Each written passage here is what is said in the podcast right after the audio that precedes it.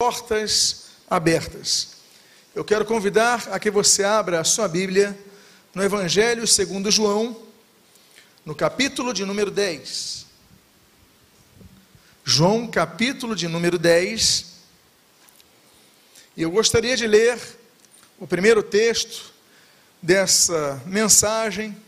Será uma breve reflexão que objetiva a ministração nesta noite João capítulo 10, versículo de número 9, a palavra de Deus diz: O Senhor Jesus, eu sou a porta.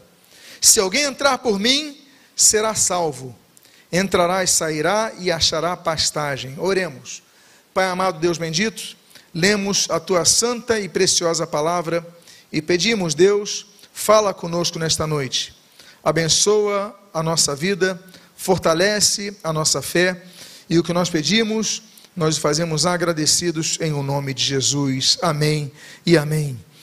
Amados irmãos, o Senhor Jesus, ele utiliza figuras de linguagem para que traduzam realidades espirituais.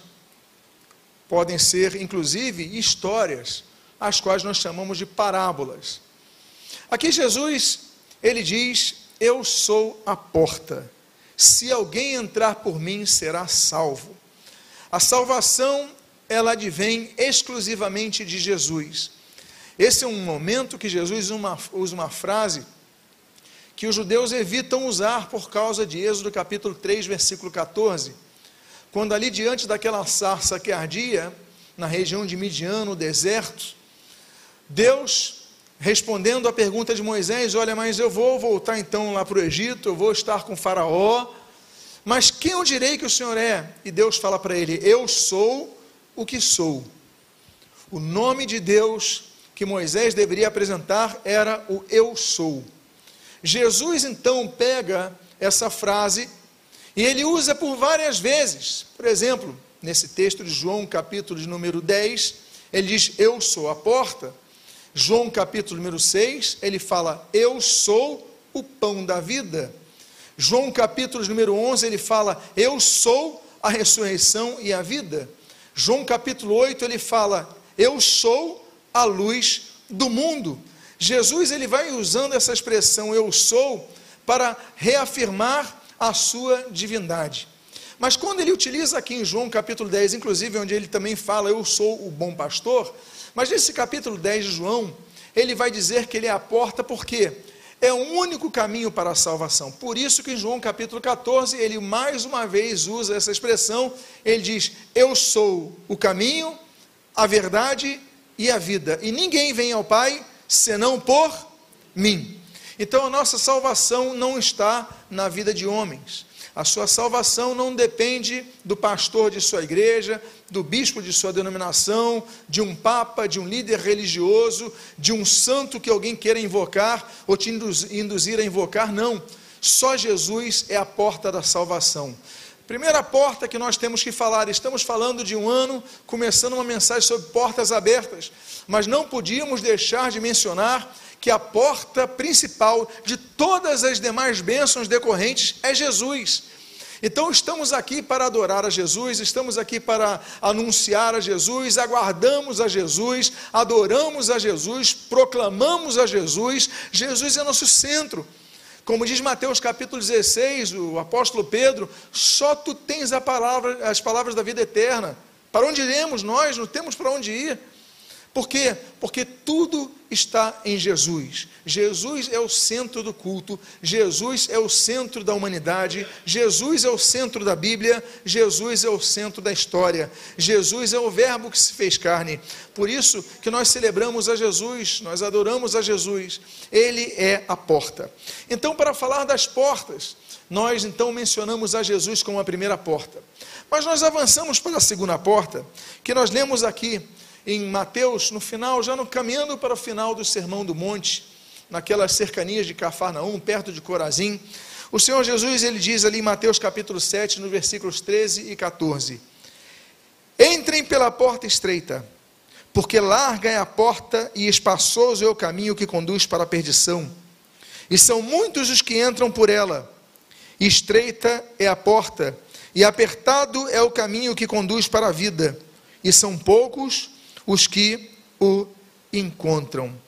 Entrem pela porta estreita. Nós temos agora aqui uma ordem com uma direção. A ordem, entrem. E onde? Qual das portas? Pela porta estreita. Porque existe uma porta larga, existe uma porta facilitadora, existe uma porta que basta você não fazer nada, porque ela está ali já te induzindo a entrar. É como se fosse uma esteira rolante, que você está parado e ela está te conduzindo para essa porta. Basta você não fazer nada você não buscar a Deus, você não se arrepender dos seus pecados, você não orar, você não não não é, congregar, você não fazer nada. Essa esteira rolante vai te levando pela porta larga. E diz o Senhor Jesus que essa porta ela conduz para a perdição. Mas existe uma outra porta, que é uma porta estreita. E nós queremos as bênçãos, sim, mas muitas pessoas querem as bênçãos, querem o receber sem o comprometimento, sem o esforço, porque o Senhor Jesus ele fala que é com esforço que nós entramos no reino. E meus amados irmãos, não podemos nos esquecer disso, porque isso está totalmente atrelado à ideia que Jesus fornece nesse texto de Mateus 7. Entrem pela porta estreita, porque a porta é apertada, mas ela é o caminho que conduz à vida. Ou seja, é uma porta de negações, é uma porta de decisões, é uma porta de sacrifícios, mas nós devemos entrar por essa porta. Amados irmãos, essa é uma porta que Deus coloca para que nós entremos. Ela não está fechada, ela está aberta, mas nem todos querem entrar. Não, eu vou seguir a Cristo somente quando eu tiver é, casado. Depois de casado, não, só vou seguir a Cristo depois que eu tiver os filhos. Depois que você tem filhos, não, só vou seguir a Cristo quando eu, eu entrar na velhice. E chega a velhice e você não teve encontro com Cristo. Não sabemos o nosso dia de amanhã. O fato é que nós devemos entrar por esta porta. Há uma terceira porta que, quando nós entramos pela porta estreita, alguns, alguns, alguns hábitos nós temos que ter, lutas nós temos que enfrentar.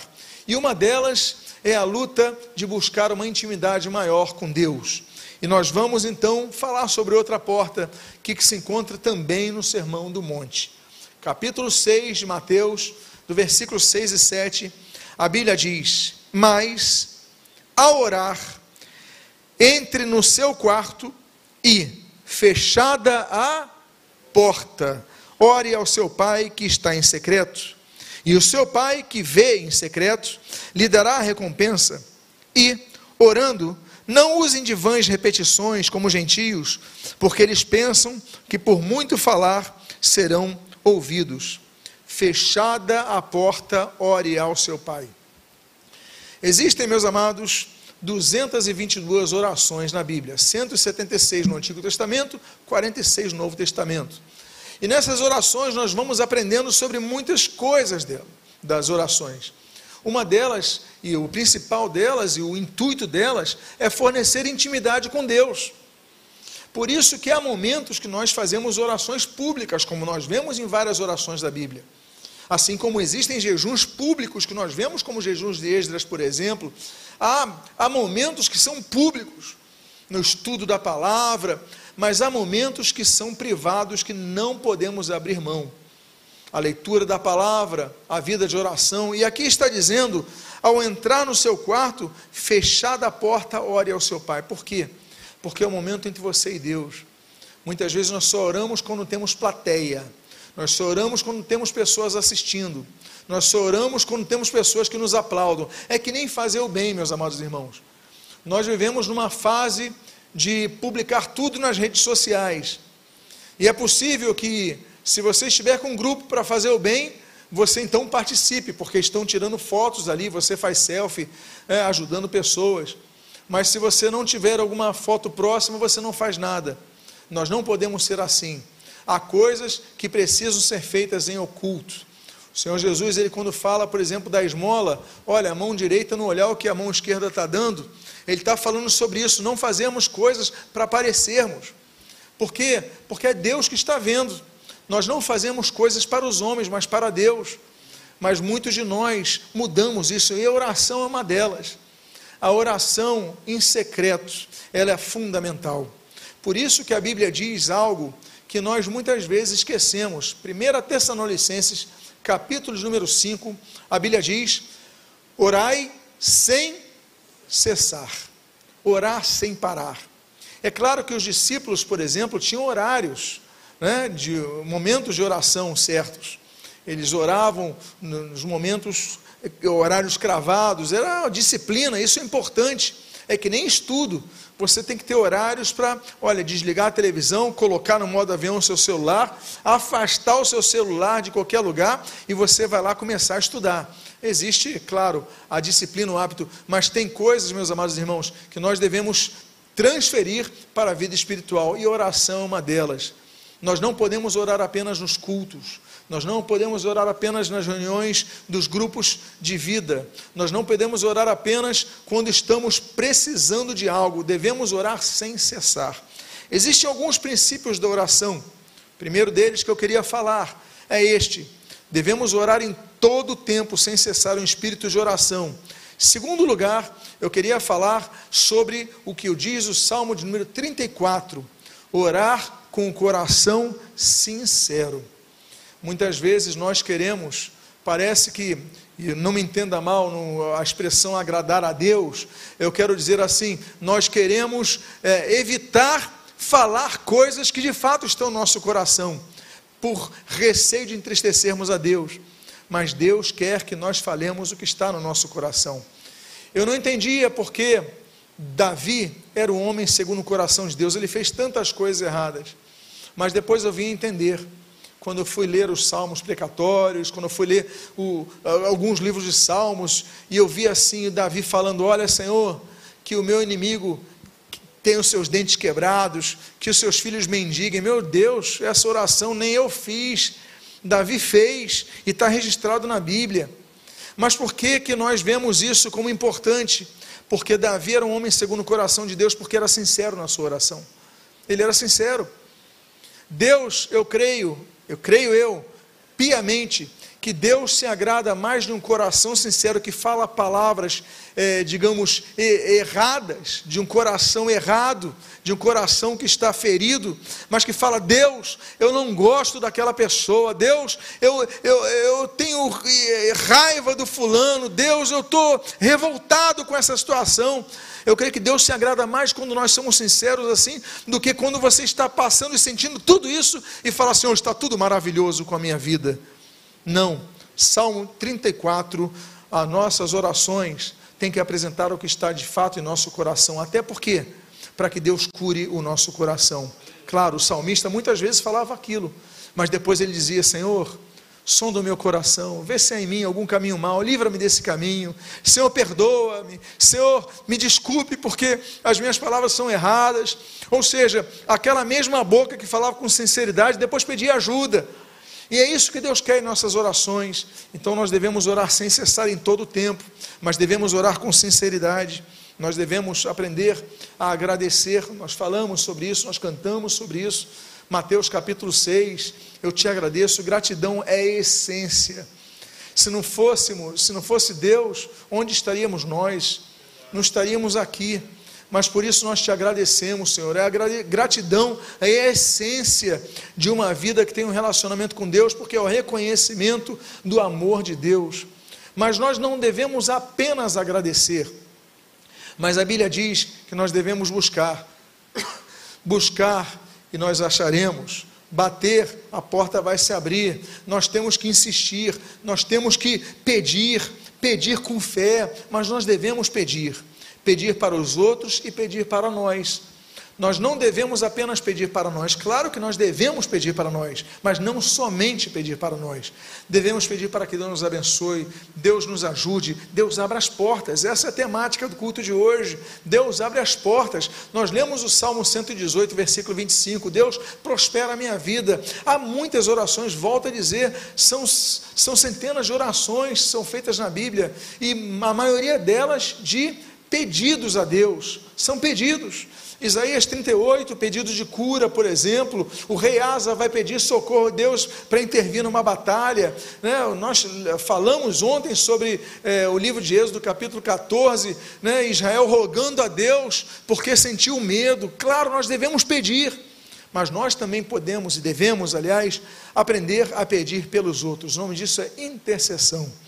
A Bíblia tem um texto muito interessante que está lá no livro de Jó, no capítulo 42, no versículo número 10, quando diz que Deus mudou a sorte de Jó quando este orou pelos seus amigos. A sorte de Jó não mudou, porque você conhece o drama de Jó, a luta de Jó, a dificuldade de Jó. Estamos falando de 41 capítulos de luta só no 42 segundo a coisa muda. Mas quando muda? Quando ele começa a orar pelos seus amigos. É interessante que ele ora a Deus, as situações não mudam. Pedindo por ele não mudam, mas ele começa a orar pelos seus amigos, Deus muda a chave na vida dele. Então eu digo para vocês que uma das chaves da guinada na vida, da mudança de estado na nossa vida, é a intercessão. Aprenda a ser um intercessor. Nós queremos que portas se abram, então abra a porta da tua intimidade com Deus, em secreto, e comece a orar pelo irmão. Nós oramos pelos irmãos e vamos orar pelos irmãos daqui a pouco. Hoje é um culto diferente. Hoje é um culto que nós vamos ter oração pelos nossos irmãos e vamos ter oração para pedir para que Deus abra as portas nesse ano. Claro, nós faremos isso. Aqui é a casa de oração, mas eu quero dizer para vocês que não se esqueçam de fazer isso também em secreto. Como diz o texto, é fechada a porta, ore ao seu pai que está em secretos. Há uma terceira porta que eu gostaria de colocar a vocês, que é que está em 1 Coríntios, capítulo 16, no versículo de número 9. A Bíblia diz: Porque uma porta grande e oportuna para o trabalho se abriu para mim, e há muitos adversários. Temos algumas questões a considerar nesse texto.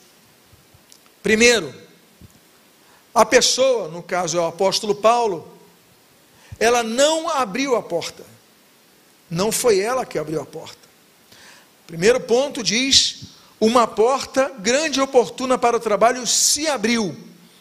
Ele estava andando, de repente uma porta se abre. Grande e oportuna, ou seja, foi a oportunidade que surgiu. Oportunidades vêm e vão. Se você não agarrar, você perde. A oportunidade surgiu, era grande e oportuna, mas o texto diz: mas há muitos adversários.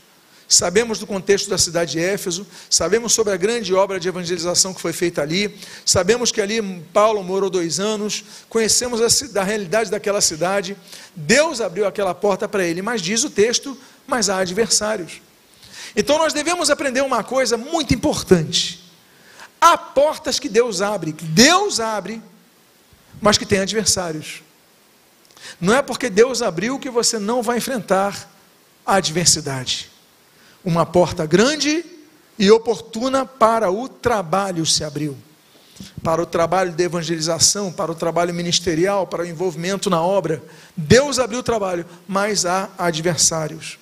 Então nós aprendemos algumas coisas sobre o trabalho para Deus. Em primeiro lugar, para trabalharmos para Deus, Ageu capítulo 1, nós devemos aprender, como diz ali em Ageu capítulo 1, nós devemos aprender a sair da acomodação. Acomodação, ela neutraliza, acomodação, ela desanima, acomodação, ela nos faz parar. Nós não podemos parar de trabalhar. Nós devemos buscar trabalhar em todo o tempo. Então, que você em 2023 entenda, olha, Deus, eu quero que a porta se abra, mas eu quero que uma das portas que tu vais abrir para mim seja a porta do trabalho na tua obra. Quantos gostariam de fazer essa oração nessa noite? Pena que não são todos. Eu vou fazer a pergunta mais uma vez. Quantos gostariam de fazer essa oração? Que Deus que eu possa mais trabalhar mais para ti. Segunda coisa, nós devemos entender sobre o trabalho para Deus. Mateus capítulo número 9. A obra é grande, a seara é grande, mas faltam trabalhadores. Aí o Senhor Jesus complementa, no versículo 37, Rogai, pois, ao Senhor da seara que envie trabalhadores. Ou seja, a igreja tem que orar para Deus enviar mais trabalhadores. A igreja geralmente é composta de dois tipos de pessoas: os que vêm e os que trabalham. Por quê? Porque nem todos querem se envolver. E os que não querem se envolver, eles caem num perigo, eles entram num perigo de se tornarem um auditório. Deixamos de ser igreja e nos tornamos auditório. O objetivo de Deus é que nós sejamos igrejas, nós possamos contribuir uns com os outros, ajudar uns aos outros, trabalhar uns para com os outros. Como diz ali 1 Pedro capítulo número 4, versículo 10, né, através do dom que Deus nos deu, nós possamos servir aos nossos irmãos. E essa outra coisa que nós devemos fazer. Terceiro ponto, aquele texto do Senhor Jesus em João capítulo 10, quando ele diz: Trabalhai, pois, enquanto é dia, pois a noite vem quando não se pode trabalhar. Enquanto nós vivermos, vamos procurar trabalhar a Deus. Amados irmãos, nós recebemos dons, nós recebemos talentos, nós desenvolvemos habilidades. São três coisas com as quais nós podemos servir a Deus. Eu vou repetir: dons espirituais, talentos naturais, habilidades adquiridas. Um dom espiritual é um daqueles que estão listados aqueles vinte e poucos dons, se não me engano, são 23 dons listados na Bíblia, 1 Coríntios capítulo 12, 1 Coríntios capítulo 14, é, Efésios capítulo 4, Romanos capítulo 12, então são aquela, aquela listagem de dons espirituais. Além dos dons espirituais, você tem os talentos naturais. Há pessoas que nascem com talento para cantar. Eu não tenho esse talento, há pessoas que têm. Há pessoas que têm um talento muito bom para envolver pessoas, para se relacionarem, para conversarem, puxarem assunto. Você conhece gente assim? Por que não usar isso na obra de Deus? Há pessoas que têm tantos talentos naturais, nós podemos usar para Deus. E além disso, habilidades adquiridas. Por exemplo, um idioma que você aprenda você pode ajudar na tradução, na evangelização de pessoas, né, nos grupos é, missionários, tantas coisas você pode fazer. Você adquiriu a habilidade de tocar um instrumento, você pode tocar, ou seja, você não nasceu com isso, mas uma habilidade adquirida. Então, devemos servir a Deus com os dons espirituais, com os talentos naturais, com as habilidades recebidas. O fato é que isso nós devemos usar através dessa porta que Deus nos abre, ainda que haja adversidade uma outra porta pela qual nós devemos entrar. E esse texto que nós vamos ver aqui, do livro de Salmo 118, a Bíblia diz, nós inclusive lemos o versículo 25 do Salmo 118, mas o texto diz nos versículos 1, 17, 19 e 20 o seguinte: Bem graças ao Senhor, porque Ele é bom, porque a sua misericórdia dura para sempre. Versículo 17: Não morrerei, pelo contrário, viverei contarei as obras do Senhor. Eu acho muito bonito esse texto, porque essa pessoa não desiste da vida. Ela fala: Não morrerei, eu viverei. E além de eu viver, eu vou contar as obras do Senhor. Deus fez isso, Deus fez aqui dois, três, Deus fez aquilo, quatro. Deus... A pessoa, o salmista, belamente, ele vai dizer: Eu vou contar as obras do Senhor. Isso é maravilhoso. No versículo 19, há uma palavra sobre uma porta que está num. Tá, a colocação dela é fundamental. Por quê? O texto diz: Abram as portas da justiça para mim, entrarei por elas e darei graças ao Senhor. Esta é a porta do Senhor, por ela entrarão os justos. Ele fala que a porta da justiça é do Senhor. O Senhor, justiça nossa. Nós conhecemos esse texto do, de livro de Êxodo. O Senhor é justo, Ele busca nos justificar para nos tornarmos justos. Buscamos a justiça de Deus, justificados, pois, pela fé, temos paz com Deus, como diz Romanos. Sabemos todas essas coisas e sempre é, lemos a respeito disso.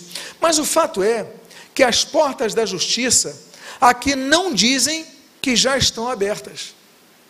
Esse texto está dizendo que o salmista, ele ordena a abertura delas. Abram as portas da justiça para mim, eu entrarei por elas. É uma posição, é uma postura profética, é uma declaração de certeza, uma declaração de fé. Abram as portas da justiça. Então, meus amados, ainda que saibamos que somos bem-aventurados, Sermão do Monte, Mateus capítulo 5, né, quando sofremos injustiças, mas nós devemos buscar a justiça de Deus, nós devemos pedir, Deus, olha, tu me deste, é, me, me tornaste justo, então que as portas da justiça se abram, nós não podemos desistir delas, não podemos desistir da justiça, temos que, com vigor, dizer a essas portas, portas da justiça se abram, porque eu vou entrar por elas, Diga à pessoa que está do seu lado que as portas da justiça se abram na tua vida, porque você vai entrar por elas.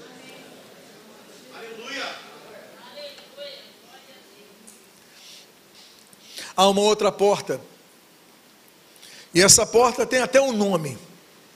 Atos capítulo 3, versículo de 1 a 8, nós lemos: Pedro e João estavam se dirigindo ao templo para oração das três horas da tarde. Lembra que eu falei de alguns horários é, separados metodicamente por oração, três horas da tarde, era um dos horários que os discípulos tinham o costume de ir ao templo para orar ali.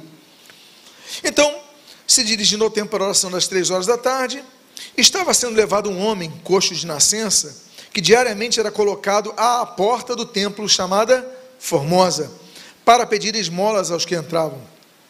Quando ele viu Pedro e João que entrar no templo, que iam entrar no templo, pediu que lhe dessem uma esmola. Pedro, fitando juntamente com João, disse: Olhe para nós. E eles, ele os olhava atentamente, esperando receber alguma coisa. Pedro, porém, lhe disse: Não possuo nem prata nem ouro, mas o que eu tenho, isso, isso lhe dou. Em nome de Jesus Cristo Nazareno, levante-se e ande. E, pegando na mão direita do homem, ajudou a se levantar. Imediatamente, os seus pés e tornozelos se firmaram, e dando um salto, ficou de pé, começou a andar e entrou com eles no templo, pulando e louvando a Deus. O segredo que ele falou, olhe para nós, nós devemos aprender a fitar nossos olhos de aonde vem nosso milagre. Nós devemos, por exemplo, quando Deus faz o pacto, a aliança com Abraão, na aliança abrâmica, sobre a qual vamos começar a estudar a partir de março, quando falarmos de escatologia. Vamos falar de várias alianças, vamos falar da aliança edêmica, né? vamos falar da aliança no Éden ali, nós vamos falar da aliança noaica, Gênesis 9, nós vamos falar da aliança abrâmica, que eu citei aqui, Gênesis capítulo 12, capítulo número 15, nós vamos falar da aliança davídica, segundo Samuel capítulo 17, nós vamos falar da nova aliança, nós vamos falar de várias alianças. Mas quando Deus faz aliança, ele diz uma coisa para Abraão: Abraão, sai da tua tenda e olha para o céu, conta as estrelas, se você conseguir fazê-lo. Abraão teve que sair para olhar para o céu, para tentar contar as estrelas. Meus amados irmãos, é tentar contar aquilo que é incontável, as possibilidades que Deus tem, as possibilidades que Deus faria a Abraão. Abraão ainda não tinha o seu filho Isaac, ele tinha, teve que olhar para as estrelas, oh, mas ah, como é que eu vou ter filhos? Eu já sou idoso, minha esposa é idosa, conta as estrelas. Essa vai ser a quantidade, como as areias do mar, né? vai ser a quantidade do, da sua descendência. Ou seja, nós olharmos, contarmos o milagre antes dele acontecer. É antes de acontecer o milagre, nós já estamos contabilizando ele, já estamos contando. Então, olhar para o milagre é a porta do milagre, meus amados irmãos. A Bíblia fala sobre a porta do trabalho. Né, nós citamos ali, citamos ali Mateus 9, João capítulo 4, nós devemos olhar para os campos. Mas uma coisa que nós não podemos deixar de olhar. A Bíblia diz em Hebreus capítulo número 12 que nós devemos olhar firmemente o autor e consumador de nossa fé. Quem? Jesus Cristo. É a primeira porta que nós falamos aqui, nós não devemos deixar de olhar, mas o fato é que é a porta do milagre, nós temos que fitar nossos olhos de onde vem o milagre, os olhos da fé. Existem dois textos com, as, com os quais eu caminho para o final dessa mensagem. O primeiro dos textos está em Apocalipse, capítulo número 3, versículos número 20. Fala sobre outra porta essa porta está em nosso coração. O Senhor Jesus ele diz: Eis que estou à porta e bato. Se alguém ouvir a minha voz e abrir a porta, entrarei em sua casa e cearei com ele e ele comigo. Jesus falou: Eis que estou à porta. Jesus não está em todos os corações, porque ele está na porta. Se ele está na porta, batendo para entrar, é porque ele não está na casa de todos. Há pessoas que dizem: não, todas as pessoas têm Jesus no coração. Mentira, totalmente antibíblica essa expressão. Não, nem todos têm Jesus. Claro que não tem Jesus, senão o mundo não estaria como está hoje. Né? No Natal nós falamos de tudo, não falamos de Jesus. Pessoas não têm nenhum compromisso com Jesus, desejando Feliz Natal. Feliz Natal, mas de que Natal? Estão falando felizes compras, feliz jantar, feliz é, congraçamento familiar, mas não é um Feliz Natal de Jesus Cristo. Seria muito melhor se nós falássemos Feliz Natal de Jesus, porque as pessoas pelo menos se lembrariam: ah, tem Jesus na história, não é apenas Papai Noel. Mas o fato é que aqui Jesus está falando que ele está do lado da porta do coração. Eis que estou à porta e bato. Há pessoas que estão dentro da igreja e Jesus não está no coração, Jesus está na mente, Jesus está no conhecimento, mas ele não entrou, ele está batendo na porta. Jesus é cavaleiro, como já dizia uma expressão popular, ele não arromba portas, ele bate porta, é isso que diz o texto. Ele não arromba, ele não avança, ele bate, e a Bíblia diz: e o texto que você está lendo diz: Se alguém ouvir a minha voz e abrir a porta, eu entrarei. Jesus só entra na porta do coração que se abre para ele. Eu quero dizer a você que ainda não tomou essa decisão, que esse ano é o ano da sua decisão. Hoje é o primeiro dia do ano, dia 1 de janeiro. E nesse dia é o dia que nós vamos fazer uma oração. Já estamos caminhando para o término dessa mensagem. Oração para que Jesus Veja que você abriu a porta para ele entrar e reinar na sua vida. E eu quero dizer para você que decisões devem ser tomadas. Três tipos de decisões nós vemos. Nós vemos, por exemplo, a decisão ali de Êxodo capítulo 32, Moisés. Olha, quem é do Senhor, venha comigo. Moisés convocou o povo para decidir. Josué, já idoso, já com idade avançada, Josué capítulo 24 ele fala: olha, vocês decidam quem vão ser, vocês vão servir. Eu e minha casa, nós serviremos ao Senhor. Mas vocês decidam.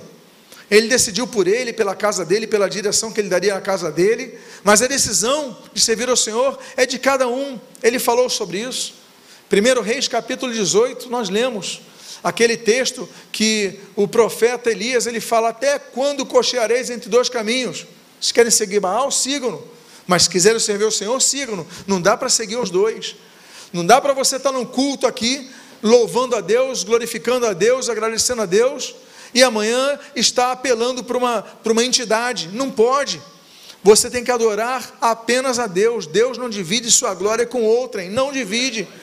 Então nós devemos adorar somente a Ele. Uma decisão tem que ser tomada. E essa decisão, Jesus está batendo a porta e você decida então abrir seu coração para Ele, para que Ele entre. E o último texto, a última porta que eu gostaria de citar nesta noite, se encontra no livro de Apocalipse, capítulo 3, versículos 7 a 8. A Bíblia diz, e aqui há uma bela palavra, ao anjo da igreja em Filadélfia, escreva: Estas coisas diz o santo, o verdadeiro, aquele que tem a chave de Davi que abre e ninguém fechará, e que fecha e ninguém abrirá. Conheço as obras que você realiza, eis que tenho posto diante de você uma porta aberta, a qual ninguém pode fechar. Sei que você tem pouca força, mas guardou a minha palavra e não negou o meu nome. Jesus, ele fala para a igreja de Filadélfia: a igreja que guarda a palavra da perseverança. Existem sete igrejas no Apocalipse. Somente uma é totalmente aprovada, que é a igreja de Filadélfia. A igreja que tem pouca força, mas guarda a palavra da perseverança. Ele falou: olha, ele fala nesse texto: Eu tenho posto diante de você uma porta aberta que ninguém pode fechar. A grande questão é por que, que Jesus colocou a porta aberta, senão com um propósito, para que os crentes de Filadélfia entrassem. Meus amados irmãos, nós vamos fazer uma oração agora. Eu quero convidar a você aqui, por favor, se coloque de pé, porque nós vamos, nesse primeiro domingo do ano, nesse primeiro dia do ano, nesse ano que adentramos, nós vamos orar para que Deus abra uma porta que ninguém pode fechar, a porta da bênção em nossas vidas. Eu quero dizer a você que, em nome de Jesus, esse ano vai ser um ano diferente na sua vida, esse ano vai ser um ano de portas abertas, mas eu digo para você: a porta do seu coração você abre para Jesus, mas a porta que ele abrir, olha, eu quero dizer para você: ninguém pode fechar, o diabo não pode fechar, o inferno não pode fechar, pessoas que estão te rodeando como inimigas não podem fechar. A porta que Jesus abre, ninguém pode fechar. Eu quero então dizer a você: qual é a porta que você quer que Jesus abra no seu coração, na sua vida? Eu quero então dizer a você que você comece a orar: Deus, abre porta nessa área da minha vida, abre uma porta que seja tu abrires a porta, não, não eu, Senhor, que eu entre por essa porta, mas tu abras e comece a orar. Se essa porta é na área de relacionamento, se essa porta é na área sentimental, se essa porta é na área espiritual, se essa porta é na área ministerial, se essa porta é na área financeira, se essa porta é na área profissional, acadêmica, comece a orar agora e comece a pedir: Deus, abre a porta. Essa é a casa de oração. Você está aqui então para orar. Comece a orar a Deus agora. Começa a pedir, Deus, abre porta, Pai. Abre essa porta, porque a tua palavra nos garante que quando Jesus abre porta, ninguém pode fechar, ninguém tem o poder para fechar, porque Ele abriu essa porta.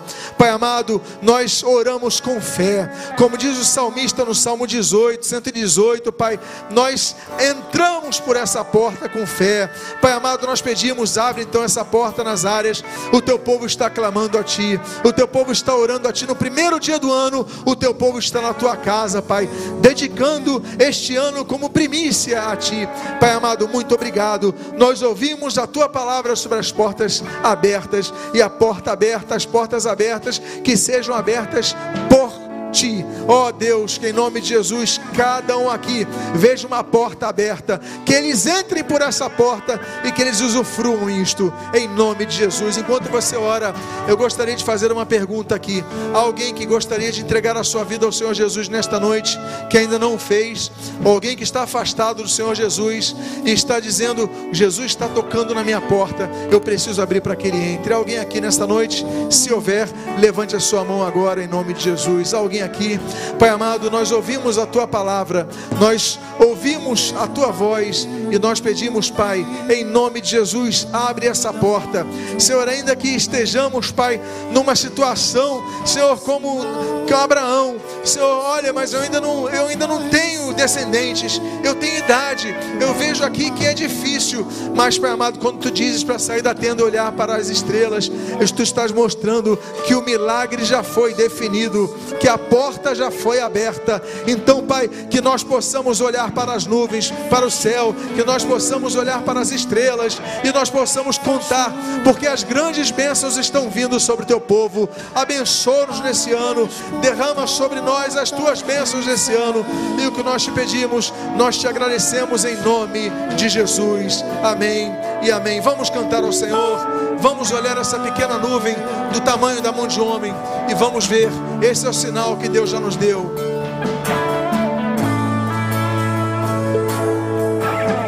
Eu vejo uma pequena nuvem do tamanho da mão de um homem. Você que precisa de uma porta aberta uma porta aberta na sua vida que você já está procurando há tanto tempo, sai do seu lugar, vem aqui à frente. Vou chamar os pastores que vêm aqui à frente para que nós oremos por você. Você diga: Olha, eu preciso que essa porta se abra. Sai do seu lugar agora, vem aqui à frente. Essa noite, que Deus vai chover as suas bênçãos. Sai do seu lugar. Pastores, comecem a ministrar sobre as vidas. Em nome de Jesus. Abra as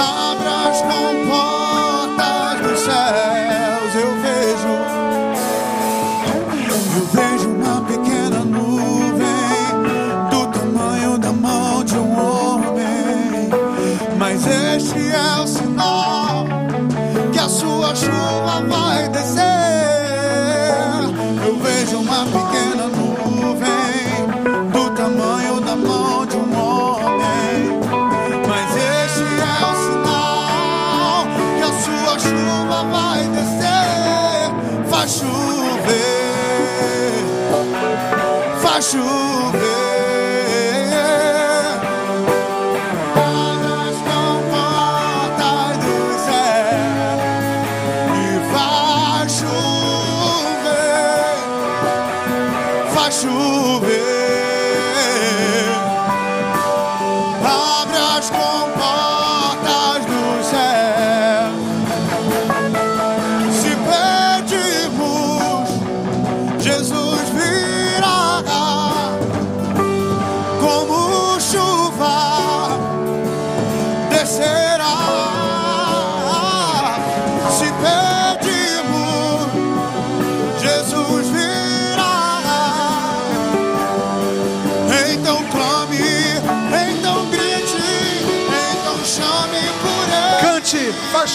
Faz chover, faz chover.